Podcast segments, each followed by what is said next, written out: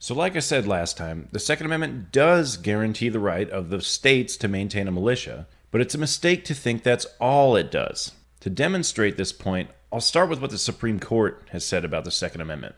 Now, for the sake of relevance, I'm always going to talk about Supreme Court decisions on constitutionality because whether I like it or not, and I don't, the Supreme Court gets to make law from the bench. That said, I fundamentally disagree with the idea that the courts have any right to decide the constitutionality of anything. That notion in itself is unconstitutional. Constitutional review is not a power delegated to the judiciary in the Constitution. If you want, check out episode 9 for a more in depth analysis of the Supreme Court and judicial review. But even if you like judicial review, just think of how dead wrong the Supreme Court has been at times.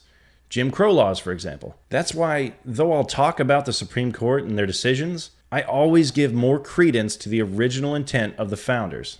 Anyways, that said, Let's talk about what the Supreme Court has to say about this.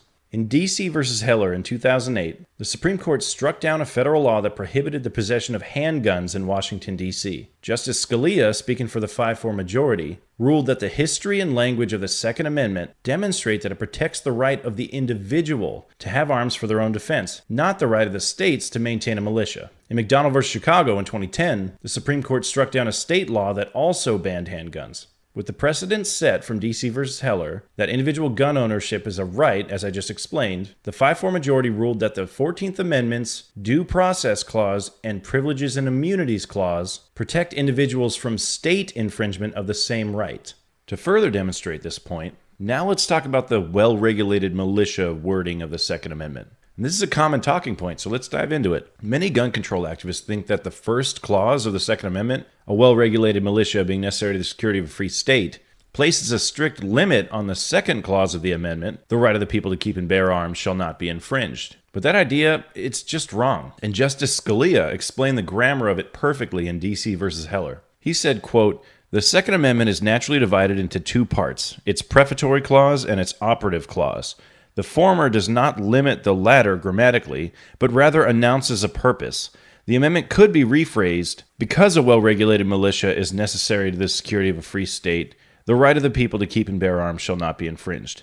End quote. I don't bring this up because it's a Supreme Court decision. I bring it up because it's extremely well put. By including the prefatory statement of purpose, the founders aren't trying to limit the right of the people. They're really doing the opposite. They announce the purpose so there's no confusion why we need this right to fight, not to kill deer, not for sport, to fight.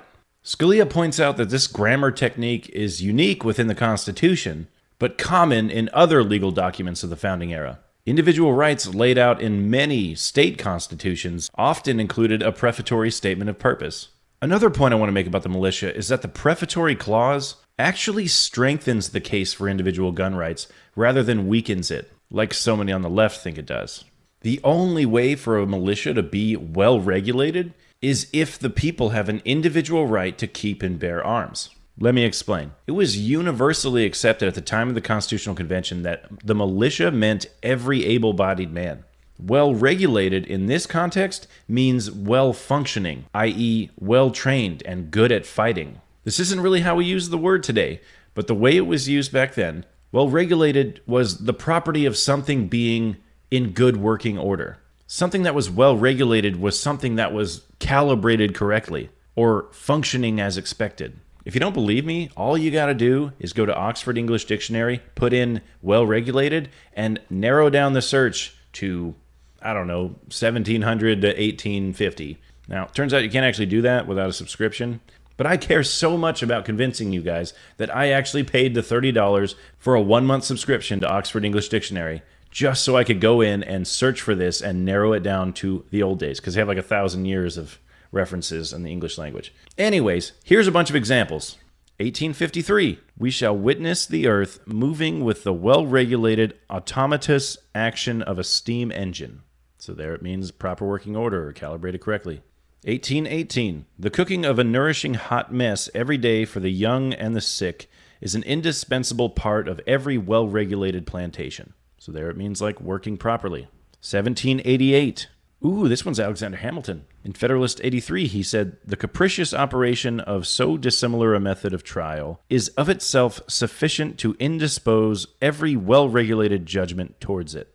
A well regulated judgment. That's like a good judgment. That's a properly working judgment. Doesn't mean government regulation. 1824. The mainspring, ooh, which is a part of a gun, to be well regulated should be first pulled up very hard. So this is a literal mechanical piece being well regulated. They're not talking about government regulation. That just means it's calibrated, working properly. 1870, those well regulated minds which, during a good part of the last century, found out a way, through rhyme, to snatch a prosiness beyond the reach of prose. So, well regulated mind. Obviously, not government regulation of your mind, thought police. 1824, we recommend that he shall set aside for the perusal of them some quiet evening after witnessing the suppering up of the beasts, a duty of the master himself in all well regulated moderate country establishments. 1711. All well regulated families that set apart an hour every morning for tea and bread and butter. Oh, how nice.